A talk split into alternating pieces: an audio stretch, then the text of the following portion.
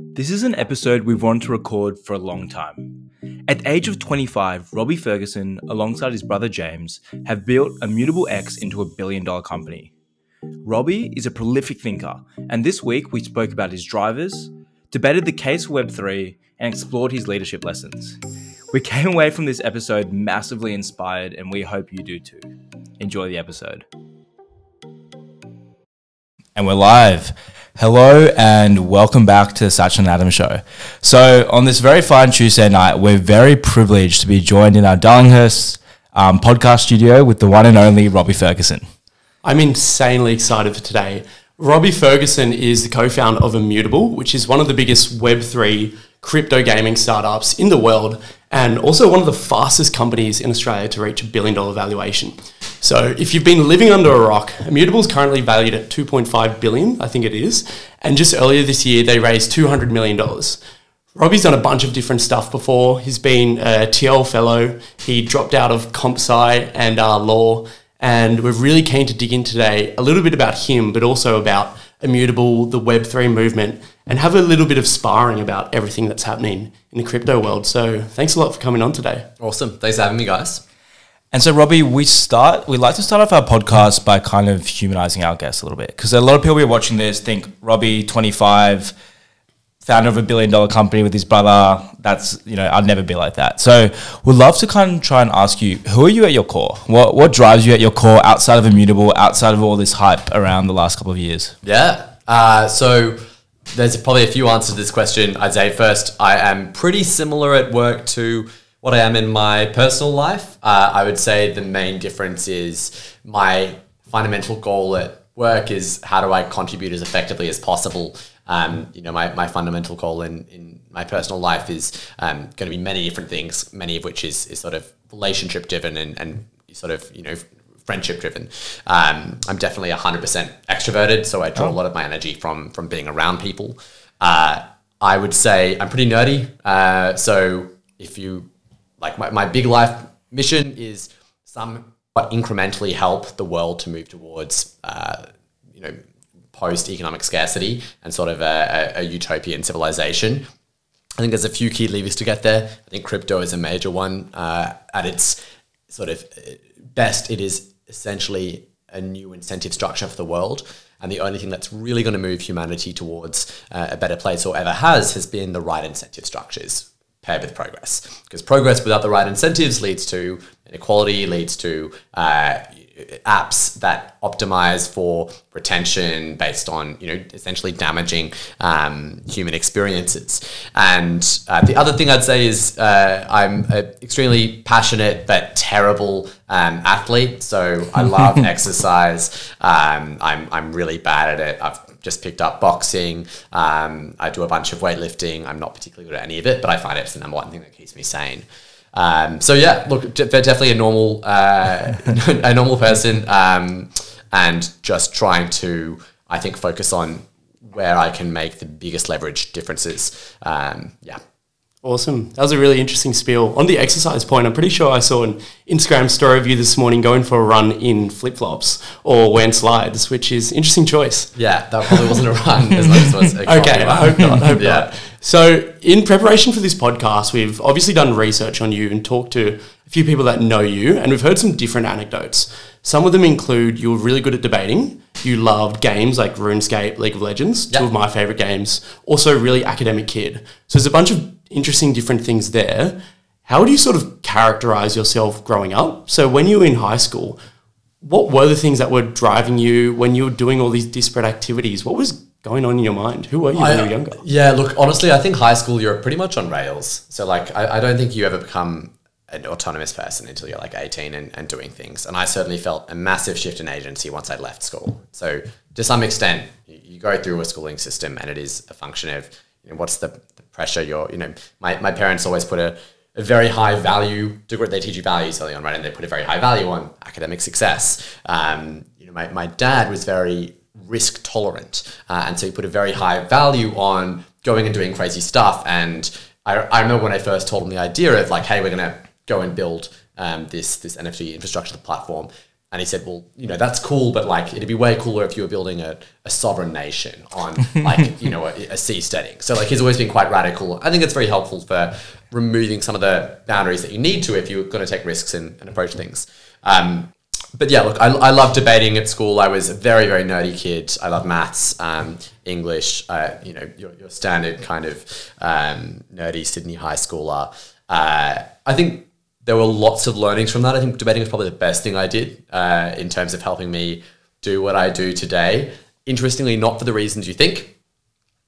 In fact, actively, it feeds into a lot of how I try and run things at business into, you know, opinions shouldn't matter that much because people will have different levels of ability to argue things. What should really matter is data driven culture and how you make decisions in a very structured manner and allowing everyone to have objective views that are assessed in the same way.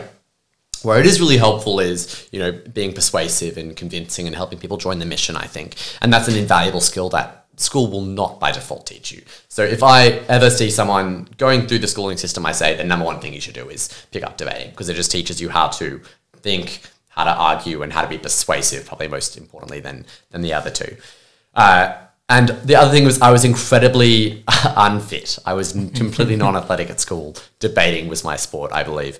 Um, and I think that was actually a really sad thing is how we've kind of, to some extent, dichotomized, you know, being nerdy and, and being sporty. I think they should absolutely be combined. I think performance is best often when it's combined. Um, and I know my life personally is a lot better now that I have sort of that as a regular regimen. Yeah, that's super interesting. It seems like you're intellectually fit though, which is which is pretty important. And Robbie, since these last kind of couple of years have been pretty crazy for you with Immutable and all the publicity and stuff like that. And for someone that's probably still in your 20s, it must have been a big change. I'm really curious to hear if your friends would have described that the fame or the success has changed you in any way. And how do you think that's changed your lifestyle, the way you live? I am definitely not famous. Uh, that's what I'm saying. Like, de- definitely. I'm not saying that. No- to no one I've seen your you? Twitter profile. Yeah, look, and, and, you, you haven't. you realize you're not, right? It's not, it's not that many followers. I think it's enough to have influence within a sphere. Um, even people who are actually business famous are not famous. Yeah. Um, so it's very different to, I think, Celebrity or something. celebrity fame. Um, it's not something that I think I would be overly keen on pursuing. I'd be much more interested in having an impact than than um, achieving that. I think it's this interesting double edged sword where it is so powerful to have a platform, particularly because many of the people in crypto who have a platform are not always the best representatives of crypto. Yeah. You know, they're either kind of pretty shilly or they end up being disgraced, as is pretty much every main character in, in crypto Twitter to date. Um, Yeah. So it's sort of A lot of libertarians there. yeah, yeah, exactly. Um, so, yeah, I don't think it would have uh, changed me too much. I try and stay pretty much the same in habits, routines. Um, you know, I think I, I kind of keep all the same friends. Um, Something else you did when you were younger is that you went and did computer science and law at Sydney Uni. For most young, sort of nerdy people, that would seem like the degree to do. Like that is the dream. You ended up dropping out and you did the Thiel fellowship instead. Why did you end up dropping out? And what was that experience of the Thiel fellowship like? Because as most people know, Peter Thiel is a very controversial but fascinating character. I don't think anyone can disagree with that. think I'd we have love zero to hear- one here. Zero to one Yeah, should somewhere. be somewhere Yeah, it's just there. right there. Yeah. Great book. Um, yeah, can you run us through that a little bit? yeah, so the first question was comp sci law. Yeah, why drop out? Well, so I did comp sci law. There were only three people who did that degree in that year, and one of the other people was Alex Connolly, my co-founder. Um, and then Jason uh, was the third person. I think he's working at a crypto market maker right now. um, so it's a pretty interesting uh, funnel of that selection of, of people. Um, the dropout question was actually very easy, which was it wasn't really a, a choice that we had to make by the time it came around to the new university year, we had already built in the Christmas holidays and shipped Etherbots, which was the blockchain game we built. Um, and that had gone viral and made a couple of million dollars in revenue. So it was pretty easy to say, hey, we're going to focus on this full time. And, and James uh, quit his job, which was as the lead uh, engineer at Appliances Online, a, a billion dollar e commerce store. Um, and I, I dropped out of university, as did Alex. Okay, and so fast forward to where Immutable is at now. We'd love to kind of start off this part of the conversation by you explaining your own words what Immutable X is and what you're trying to build, because I think um, we don't want to bastardize the magic in what you're building. Yeah. So Immutable X is a platform by which anyone can really easily build a Web3 game. And the vision long term is much broader than just gaming, but that is the core use case we're focused on today because that's where we think the next 100 million to a billion users of Web3 are going to come from, and the next trillion dollars traded of true digital property rights are going to come from. If, to get a little bit more de- technical, uh, we do a few things. So we have a ZK rollup scaling engine for NFTs, which we partner with Starkware on. We have a set of very easy to use APIs that anyone can build on. So pretty much everyone else out there is building smart contracts or proprietary kind of programming languages like Rust or Cadence uh, that you have to use in order to build on their platform. We've gone an approach of if this is going to go mainstream, it has to be extremely, extremely simple for businesses to build businesses on Web3. You know, this should be like launching a website or a shop or, you know, building a mobile game. You know, that there are complexities, but they should be domain specific, like building a good game, not how do I inject Web3 into my game meaningfully. Um, and the, the other part is that we also have immutable studios. So obviously a, a, lot of the headcount and focus is immutable platform, um, but we also build two games internally and publish more games under, I guess, primary uh, content is what we'd call it, and that's led by Justin Hulog, um, who we recently brought on from from Riot Games, who was running Asia there. Uh, so the whole goal is how can we create meaningful Web3 games where players can have actual property rights over stuff. They can sell it, they can own it, they can have uh, finite scarcity, streamers can have better monetization methods, and fundamentally, we can fix what is a very broken relationship between the game creator and the game player and make it so that their incentives are aligned in the long term. So, Robbie, um, you spoke before about this kind of utopian future that you imagine. I'm sure that's kind of driven by the the sci-fi upbringing and reading and gaming a lot. I think a lot of people listening would see how Web three can bring about that kind of society, and I think a lot of people have edu- are now educated on like you know digital property rights and what blockchain can do. Why gaming to start off with? Yeah, it's a great question. So, first off, when we started, gaming was really all there were to NFTs, right? So we we we basically created one of the first ever use cases of NFTs when we released Etherbots in December 2017 It's the first multiplayer game uh, on the blockchain. All of the logic was on chain. And so to us, the vision from the start was not selecting gaming out of a bunch of categories. It was this is the most obvious thing to transform. And why is it obvious?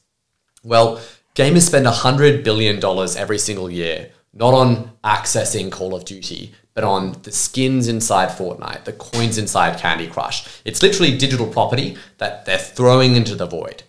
They own $0 of this. They can sell zero dollars of it. In the limited use cases where they have some tradability on a centralized server, like a gray marketplace like you know Steam, Counter Strike Go, they get shut down.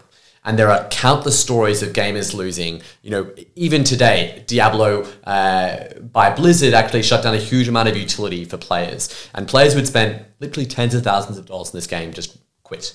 Um, Counter Strike Go, at the time we launched, had one of the most thriving grey marketplaces in the world, and hundreds of millions of dollars of equity value in these items was lost. And a business known as Opskins, which was worth $300 million, went bankrupt when Valve decided to restrict trading to once per week. So it was both, well, hey, they're spending all this money, but also they're constantly getting exploited by simulations of, of what should really just be true property rights. Um, and then I think it's just the, the philosophical idea that just because something is intangible doesn't mean that you shouldn't have property rights to it. And I think that's where the broader mission comes in. The world is becoming increasingly digital. It's very likely in 30 to 50 years, people spend all or, or most of their time in some form of augmented or virtual reality. We already do today. You know, like our phones are essentially an extension of our brains in the way that we use them. And everything from how you live, uh, to how you socialize, to how you work is going to be formed as value inside these digital universes. And I think it's incredibly important that those are built on platform infrastructure and incentive infrastructure and commercials that aren't meta charging 52.5%, that aren't an insecure blockchain where people can kind of take things away from you, and that isn't a centralized server. This really is a pivotal point where we get to determine hey, does the fundamental physics that gives people custody rights in the real world around owning a house, around owning sneakers, around owning, you know, anything that is in their possession, should that extend to the digital world? Um, and I think it's an incredibly important question.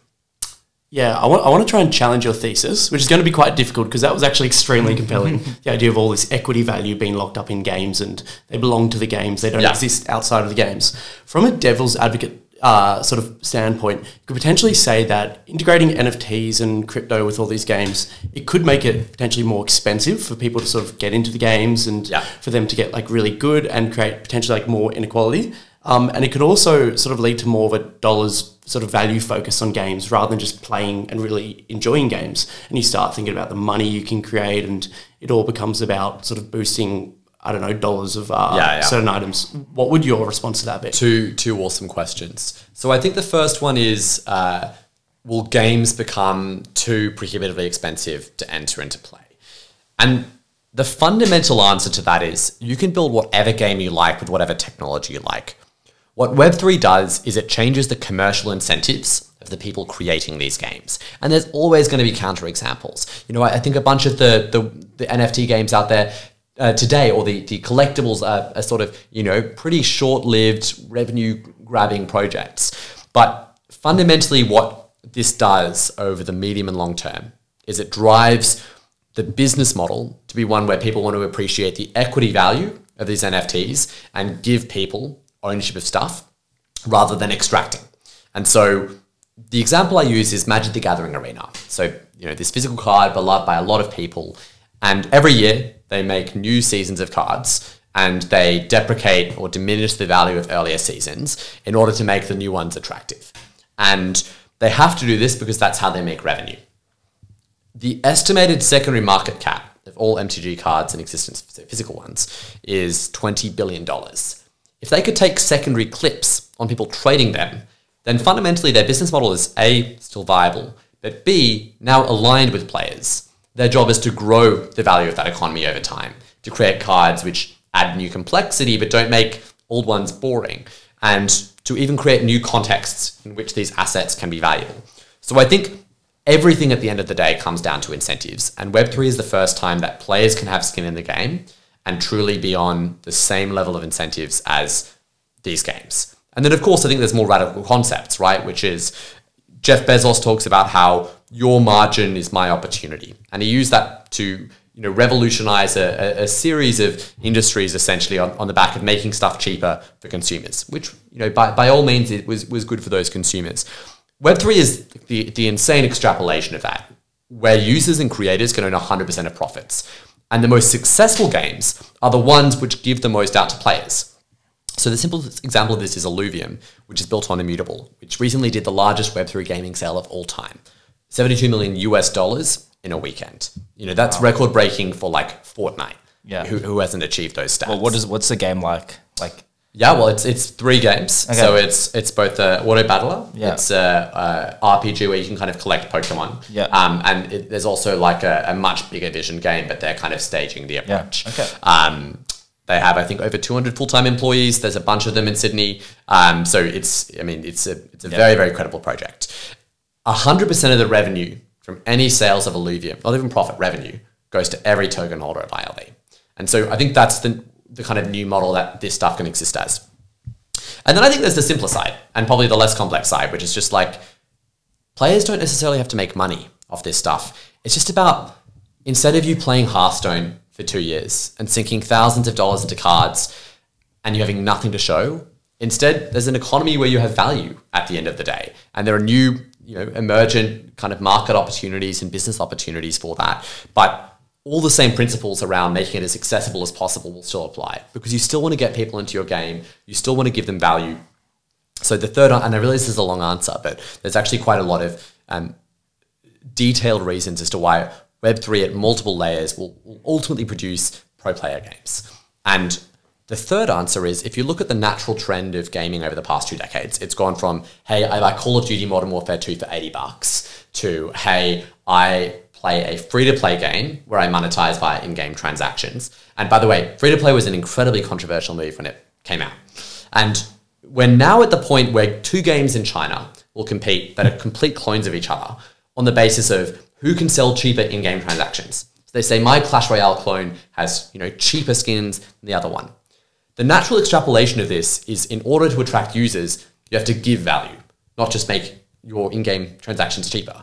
And so, you know, th- this ridiculous kind of uh, pr- process is fully transformed by a process where instead you're just giving players value. You're taking the billion dollars you're spending on Google Ads and you're using it to back an economy where players can receive assets from playing the game, from sharing the game, and that is the method by which you grow. It's your viral coefficient, it's your retention increases, um, and I think we've seen this. Like you know, Pokemon Go, which is one of the most profitable games of all time, was basically all word of mouth. There was almost zero performance marketing on that.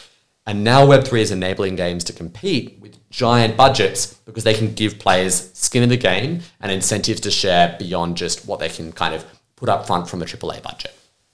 Yeah, it seems like there's obviously so many great incentives and aspects of blockchain and Web3 gaming. But at the moment, there's a huge tension, especially an argument that's happening on Twitter. You sort of got the crypto fanatics and nerds on one side, which is still very long term bullish. They're never sort of deviating from what they believe. And then you've got a lot of people that have become really skeptical with a lot of crashes, some frauds, um, not seeing as many sort of valuable use cases in Yeah. Web3. So let's say that you sort of took the opinion of you're actually a Web3 skeptic.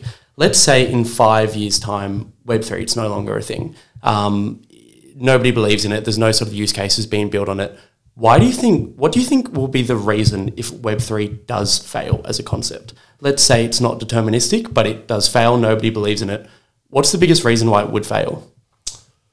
Um, I mean, regulation is definitely an existential risk at some levels uh, in the short run. I, I think Web3 is pretty inevitable in the long run, um, mainly because I think it will create cheaper prices uh, for stuff, and cheaper prices always wins. Um, so, like, if you look at tradable assets, NFTs are by far a superior standard to trade this stuff, particularly when you consider that an NFT is not just the ability to have digital property rights. That's actually a very thin reason of why stuff will be tokenized.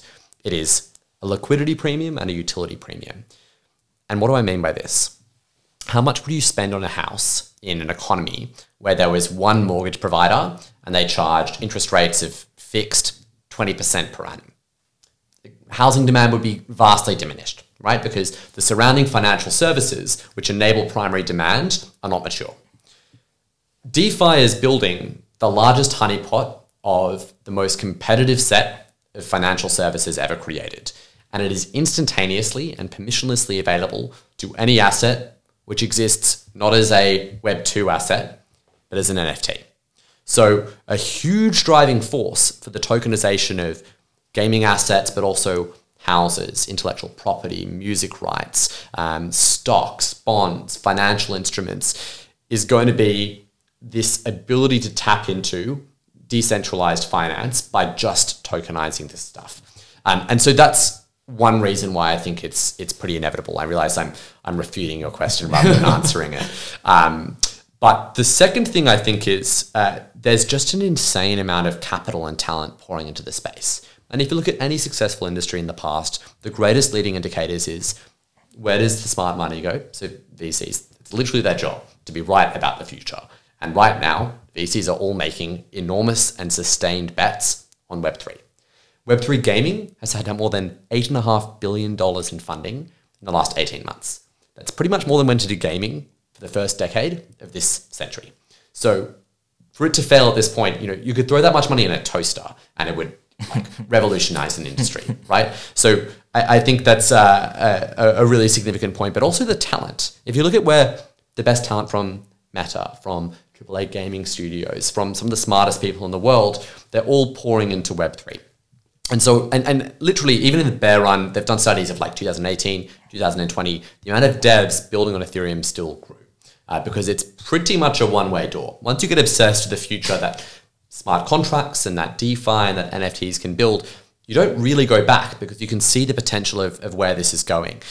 And it has progressed so fast in literally what, like seven years since the advent of Ethereum, um, uh, 14 or when was 2009 um, 13 years since the advent of, of bitcoin. This is not a terribly long period of time. We've already created a trillion dollar industry uh, and, and this is an incredibly fast progress rate for pretty much any nascent vertical.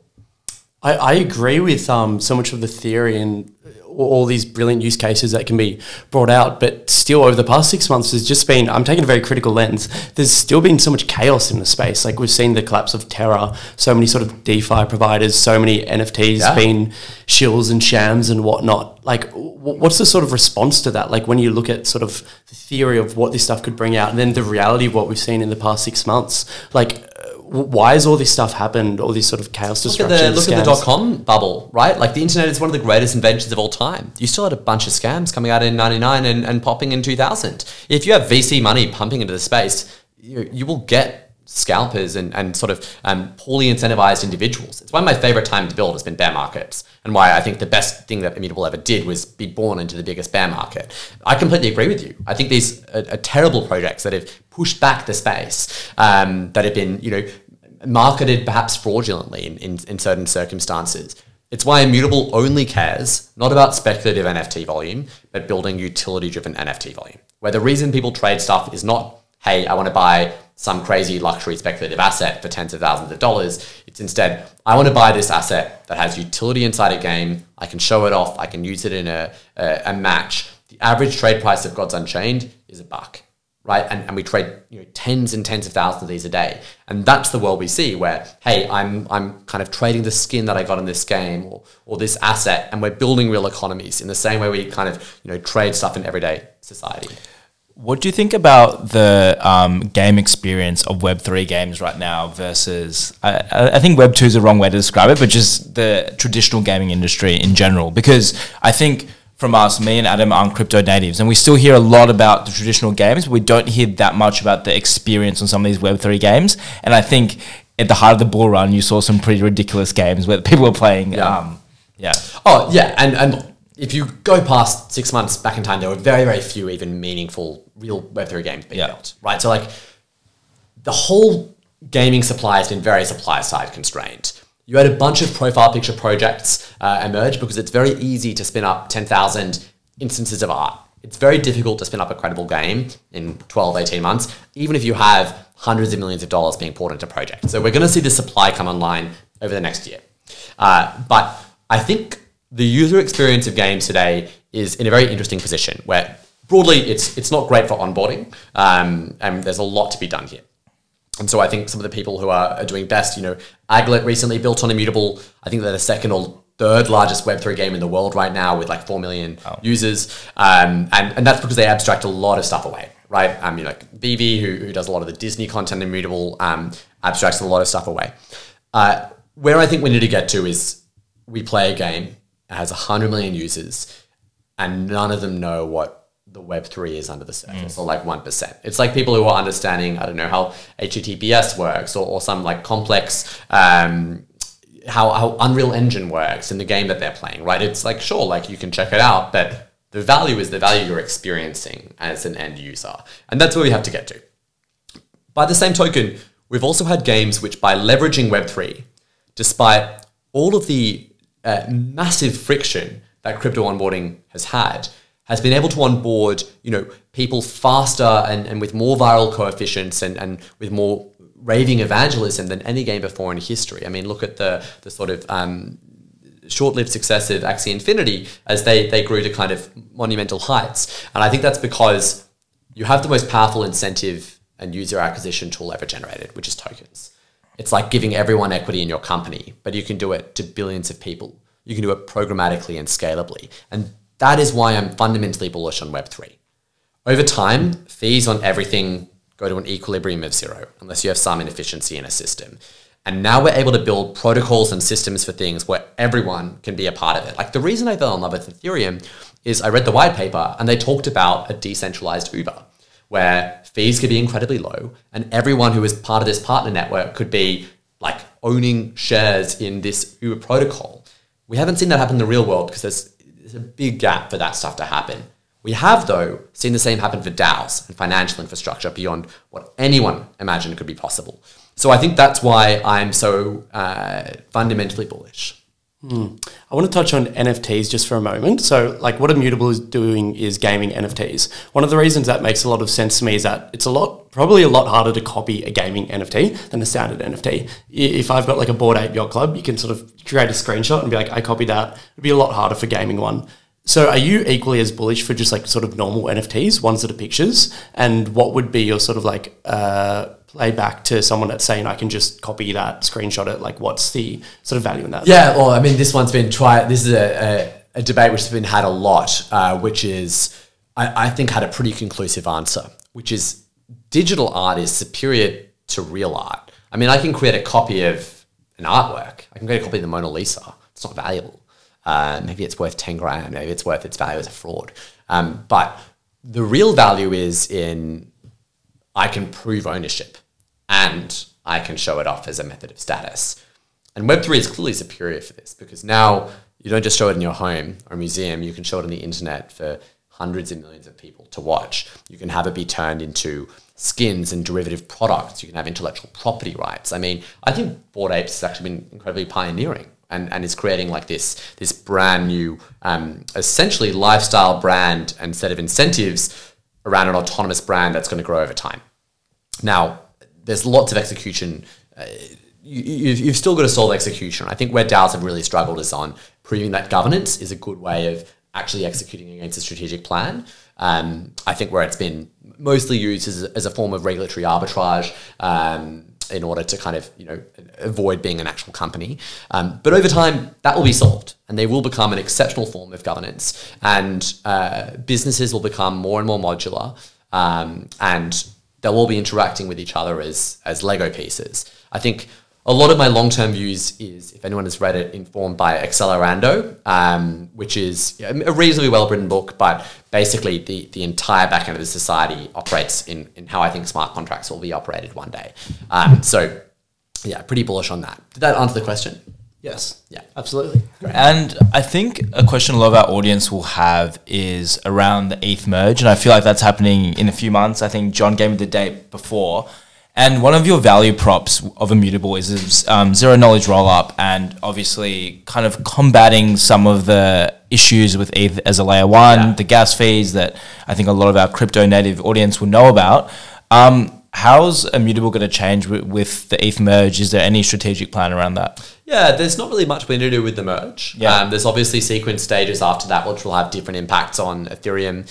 The merge main impact, when impact scale, it'll just basically reduce issuance of Ethereum and improve the security of Ethereum. Yeah. And the way it will do that will be through twofold. One, we're switching from uh, a proof of work to proof of stake. So instead of miners uh, spending a bunch of energy performing arbitrary math calculations to secure the network, instead it will be people staking. So saying, hey, based on the amount of Ethereum that I own, I'm guaranteeing some outcome. And if they lie, they get penalized. And that will make it A, more secure. So right now, proof of work for Ethereum is incredibly secure. It's very, very expensive to attack, but state actors could do it. China could absolutely do it if they wanted to. And this will move it to a stage where that pretty much will be infeasible, even for the largest state actors in the world. Uh, the second thing it's going to do is it's going to make Ethereum effectively permanently deflationary. So right now you have uh, over 10,000 Ethereum being created every day as a reward purely to incentivize miners. You also have around 1,600 being paid out as, as sort of staking rewards, which is what it's only going to be the remaining reward when we switch to um, post merge. So issuance is going to be reduced by roughly 90%. Excuse me. And finally, the whole thing is going to become carbon uh, very minimal. So Ethereum will become 99.9% more carbon efficient, and that's because we no longer have a bunch of GPUs, you know, just using an absurd amount of electricity um, every day, which is awesome. Immutable is, is completely carbon neutral, um, so we think that's incredibly important for brands. But the scale is still going to be effectively five NFT transactions per second, 15 ERC 20 transactions per second. Um, and even at the scale that we're conducting today, which is around 10,000 TPS, it's not enough for what these games are going to want to do, which is why we're building our cross roll up liquidity platform, which means you can have hundreds of L2s or L3s, all connected by no trusted bridges, uh, but a completely decentralized way where all of your users, funds, and liquidity can be kind of pulled across any one of these. So you could be on the existing L2, you could have your funds, and you could buy something on you know, the dedicated Fortnite layer three that comes out. And there's no loss of liquidity, no loss of user funds, and no loss of security. The reason this is so significant is the only reason to invent a new layer one is to improve scale. And they have to always bootstrap an ecosystem from scratch. That's why Sui and Aptos and all these new L1s have to raise buckets of cash from VCs and then go through the whole process of cloning the DeFi efforts of Ethereum and then go through the process of, you know, in some cases simulating a, an active ecosystem that you saw some of the news recently. And this whole like, you know, gibberish is going to go away because we don't have to compromise on uh, the network effects of, of this. They'll be unified but we can build scale composably across many L2s and L3s. And this is why Vitalik has been talking about solving cross roll up liquidity is one of the key solutions that we need to do um, over the last two years. And, and, and this is, you know, Immutable is, is going to be the first to market with an answer to it. That's fascinating. For all of our blockchain experts out there, that was a brilliant spiel. Now, I'd love to get on to the topic of company building because obviously, being in crypto and Web3, you've been building this company that's reached like 250 staff. You've raised hundreds of millions of dollars. Um, I'd love to first sort of We're ask at- you. we're 300 now, actually. 300? Yeah. That's massive. That's massive. I'd love to hear about the differences of experiences because once you're with uh, two other co founders putting this together, then sort of 20 people, now 300, how's that experience changed? Like, what's it been like when you went from like sub 20 to now 300? I mean, it's completely different. Um, you have to learn how to operate with a different level of leverage at each level, and the activities you do are fundamentally different. The only thing that has been the reason we've been able to do it is probably books and coaching. Uh, just constantly learning, okay, what is the job now? And I think the rate at which you learn is the most limiting factor on anything you do, particularly in crypto, because domain knowledge is pretty much useless when the space changes every six months. Um, the only thing that matters is what's your approach to thinking, what's your culture, what's your approach to learning, and that will what enables you to kind of succeed at every stage. I'd also say a good dose of urgency at every stage. So like a real sense of we have to get there first. We have to be incredibly aggressive in hitting our next milestones is really like you will not get a startup off the ground if you do not have a sense of urgency. It will never work. Um, so yeah, that's been the main things. And then the books I would probably recommend, uh, Scaling Up has been incredibly good um, for, I think, the size of company that we are today. Uh, and, and even up to, I think, a thousand, it'll be incredibly useful. Um, the Great CEO Within, very, very short, very pragmatic, hour long book by the Coinbase CEO's coach, Matt Mochary. That was super good. We read that early. We basically implemented that like a Bible. Um, it taught us a bunch of stuff that we didn't know how to do. And there's been a lot of stuff in between. So, on the personal side, I really valued 15 commitments to conscious leadership and radical candor. Um, I think that taught me to communicate very effectively because I've been best friends with James since birth, right? And we had been very, very close. And then suddenly you add on this process of building a business with someone, and it becomes very difficult. You know, big fights in the first six months. And we both very consciously committed, hey, we need to learn how to communicate in a way that means we never fight.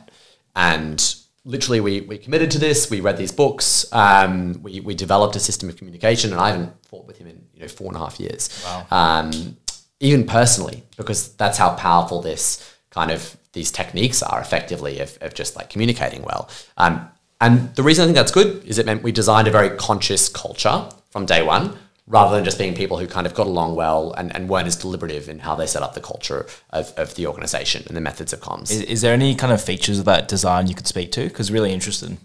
Yeah, uh, the most powerful technique is the concept of being above or below the line and being conscious of where you are. It is inevitable, and being bel- below the line is just you know living all the characteristics that you don't want to be. You know, uh, being kind of guilt driven, accusatory, etc. And then above the line is is the idea of you're approaching with curiosity. You're you're open. You're like in a good place to any conversation. Any conversation can be had from either above or below the line.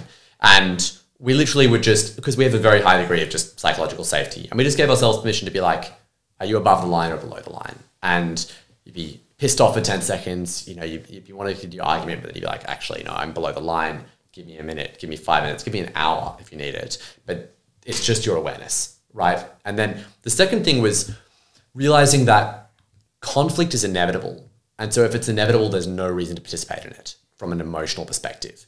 Like in terms of unhealthy conflict. If you know that you're going to fight with someone every six months, just as a random fact of being close to them, then anytime you have that fight, you know, well, hey, this actually doesn't matter. You know, it's just some random artifact coming up. We can discuss the underlying issue, but let's just take a pause on the emotional side of things. Uh, and then the final thing that I found really helpful was this idea of the victim, villain, hero triangle, which I think was very interesting and very subversive, but very true, which is the idea that in every interaction, people typically fall into these archetypes of who's the victim, who's the villain, who's the hero.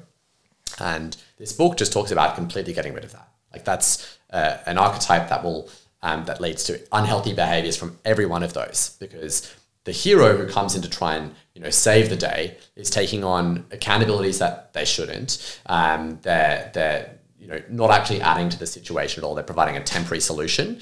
Um, the victim is playing the role of someone who's not you know um, actually uh, asserting themselves enough or uh, healthily resolving conflict. Um, and all three participants should actually really just get to the root of, kind of what they're talking about, take the labels off things. Um, so I think actually hitting conflict head on, um, as per like Radical Candor, is incredibly important again to business culture. Like if you don't have, have a direct business culture, is very difficult to succeed because people will just not raise issues, and you need to be able to raise issues in a very frequent and healthy manner in order for people to grow. And so I like I genuinely I'm, I'm always surprised when you see successful people with egos, with big egos, because the very virtue of building something, I think means that your ego must get bruised so many times that it cannot exist because you will be wrong so many times. And if you don't have the ability to accept that you're wrong, I don't understand how people can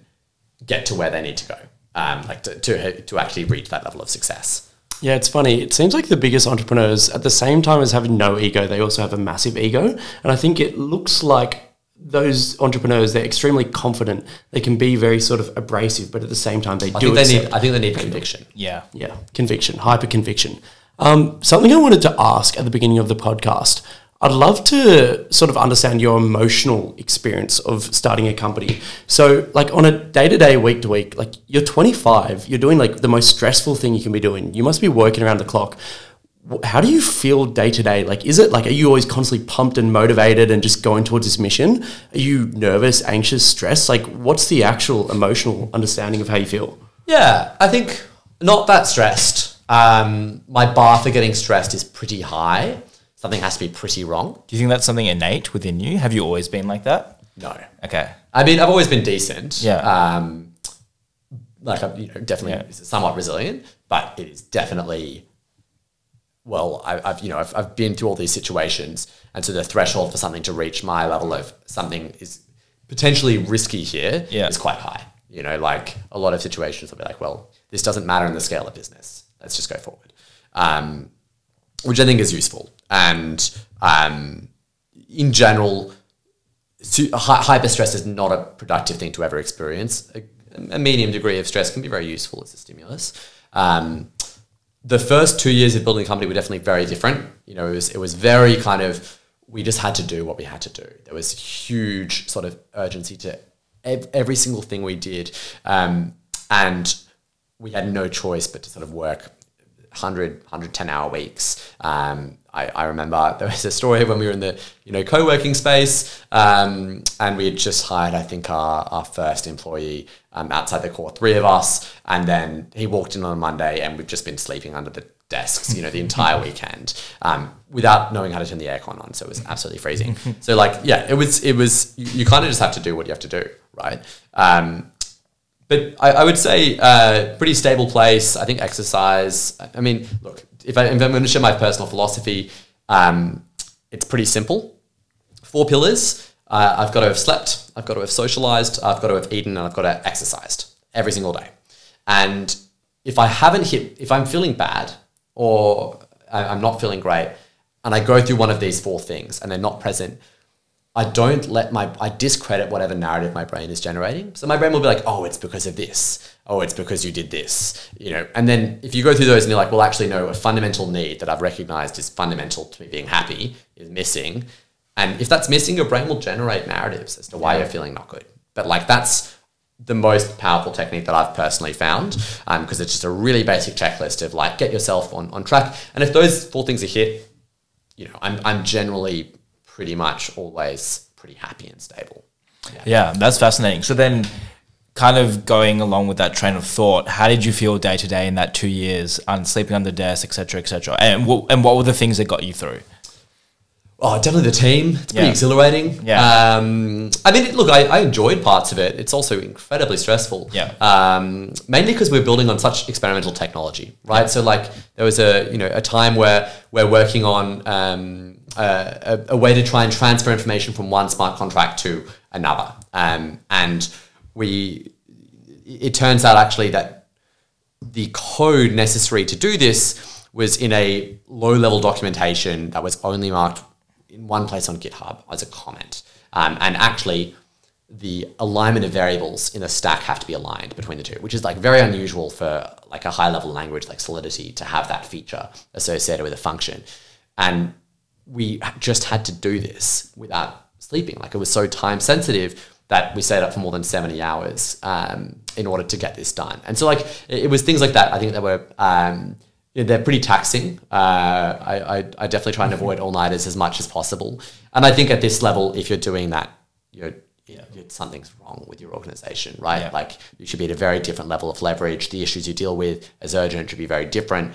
Um, but then there's a different challenge, which is how do you constantly be proactive and propel the organization forward? How do you pull the levers of hypergrowth at scale at an organizational level? And so at every different stage, you know, from one to 10, you are directly pulling the levers. From 10 to 50, you are hiring teams as their direct managers and getting them to pull the levers. From 50 to 300, you are designing the organization and the executive team that is going to pull the levers of hypergrowth at scale they're all very different problems. And you have to be incredibly conscious about committing to only radically focusing on those at every stage. Otherwise, you will lose. You will do the wrong thing. If you're the best individual contributor in the world, you're brilliant, and your team is 300 people, you will lose. You'll be a genius with 299 supporters looking on, right? And, and I think um, some of the most powerful organizations in the world are machines, which if you walk away, they will run forever. Like, you know, I think the eBay CEO famously said you could walk away from eBay and that thing would just run like for five years headlessly producing profits. Now, that's not going to prevent against disruption. You know, that, that's a much harder machine to build. And it's also not going to build aggressively in a category creating space like we are. But that is constantly the pursuit to create stability on a business model that is going to move and, and grow by itself. A bit, a bit of a selfish question here. So, for context, right now I'm talking to a lot of founders day to day, and I feel a lot of imposter syndrome because a lot of them are much older than me. They've done crazy things, etc., etc. Now, if I think through for you, you put, you've recruited so much incredible talent. Um, you know, you're managing all these really, really large teams. Did the imposter syndrome ever creep through about being 25 and doing all these kinds of stuff, or is that something you just haven't really thought about? Yeah, always. I think there's always imposter syndrome. Um, but I think you build a great team around you, right? So like I'm I'm not doing everything. We've got an incredible executive team. And investors don't, you know, just look at me. They look at the, the in Yeah. particular the executive team and the caliber of that team um, at this level of scale and, and the caliber of your operations. Um, and then the second thing I'd say is just like and, and it's the most important thing to do is kind of pick a few important things and then just do them well consistently and then just always be learning i don't think there's any magic um, to, to building something um, so like im- imposter syndrome is just this um, i think particularly in creating a startup this thing that will prevent conviction or prevent you from taking bets that you should be taking um, but by definition, you have to be taking, you know, if, if you want to take Peter Thiel's view or contrarian view to build something. Um, so I, I just try and think about that there's zero utility to imposter syndrome. Um, so I think if you if you can get your head around that and you can just keep going, then you know you'll you'll get to where you want to go. Yeah, makes a lot of sense. Awesome way to frame it. Yeah. Well, that's been um, an excellent discussion. Should we go into the quick fire questions? Yeah, let's do it. Yeah. So one thing we do at the end of each episode is that we ask you a few rapid fire questions. Sure. I'm going to do the first three. Satch will do the second three. You ready for that? Yes. Cool. What's one of your favorite books and why? Mention something that you haven't already talked about. Uh, the Culture series by Iain Banks. Um, and I love it because it depicts what I think a utopia should be. It's one of the very few books that has a, a non dystopian utopia, where I think that's an excellent place for humanity to end up. Awesome. What's one of your favorite podcasts and why? Uh, Tim Ferriss. Yeah, because I think you're kind of as a mirror to who is interviewing. Um, he's very scientifically rigorous, so he you know he's not going to kind of bring on um, someone who's just spouting BS. Um, and just I think interview some of the coolest people. Yeah, he's been one of the biggest influences and one of our favorite people. I think we really love his open mindedness. He just has so many weird hobbies and has done so many Yeah, things. yeah. I, I, I, I really want to meet him one day. He's a really cool guy. Who's been the most inspirational figure in your life? And you can't say your brother. Yeah, um, I think I'm. I don't know if this is most inspirational. Um, I'm a big fan professionally of the Collison brothers who made Stripe. They built an excellent culture, an excellent organization, um, and and done it in a way that has you know they've they've reached kind of enormous um, levels of scale, and, and I think fundamentally that's been down to asking questions and co- like continuous learning. Um, and then I'm actually a really big fan of Jesse Itzler and his approach just to like energy management um, and sort of abundance of energy. Um, I think has been you know he's kind of like a personal motivator because he just he's always pushing to sort of Who is do that? more and experience more. Um, he was one of the founder, I think, of it was NetJets or it was some private jet service in the US. It's, it's quite successful, but he also runs sort of ultra marathons. Um, and he's this sort of just you know he, his goal is to bring hundred percent energy and, and kind of derive energy from doing activities, um, which I try and take a, a, a leaf out of. Yeah, that sounds very up our alley. Um, what kind of music do you listen to? Oh, it depends. A lot of lo-fi when I'm working uh, or chilling out, um, and EDM or electronic. A lot of Rufus. Um, if I'm like you know at a party or something, or like trying to groove, um, or on a Peloton, then I will absolutely blast Rufus. Yeah, Love it. Okay, what's the craziest house party you've had? Uh, that we've had. I oh, probably my 16th, where I tried to become really popular by just allowing like hundreds of people to. to come Was this over. when you were deep in your RuneScape days and you were trying to get a few I, friends? I was I was probably not playing RuneScape at 16. Um, I definitely was not cool, very far from it. And I was like, this is my ticket to being cool. Um, and it was disaster. So many gay crashes. Uh, but yeah, that was probably, I'm not going to say the craziest, but relative to, relative to like age. Yeah. Yeah. Uh, what do you do to switch off? Um, definitely socialize. Yeah. Yeah. So socialize with friends. Um, exercise is a great way to switch off. Uh, big one is for me is sauna, um, which I find just physiologically like, Have you done an ice bath? of course. Yeah. Yeah. We yeah. got an ice bath just out there actually. also- we can do one after. yeah, yeah. Um, no, but big fan of, of that. I probably spend three or four hours in a sauna on Sunday. Wow. Wow. Okay. Session. And last question: um, If you could leave our audience with one thing, you know, they're the demographic of their twenties to thirties, working at startups, trying to build things, interested in creating the future, what would it be? Mindfulness. Um, I think it's very easy to forget as you pursue goals that you should enjoy exactly this moment, literally as you're listening, and that that will serve you in all of your goals as well, because you'll be coming at things from a place of intrinsic motivation rather than extrinsic motivation. So it's massive struggle to stay mindful while you're building a startup, but I think it's an incredible if you can achieve it. Um, you will not only be able to have more shots on goal because you'll be more sustainable, but you're just going to enjoy the entire process um, rather than kind of being living for sort of um, external metrics, which by definition, if you're building a startup, you are. You know, you're chasing blue line growth. How do I increase the market cap of the thing that I'm building?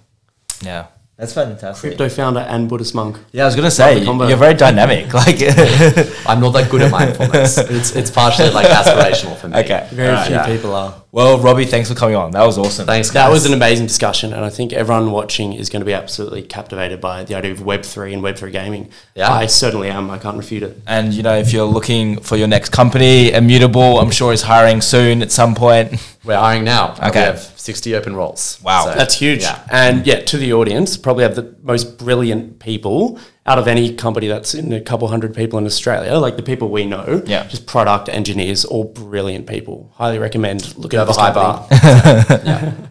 Awesome. Thanks, guys.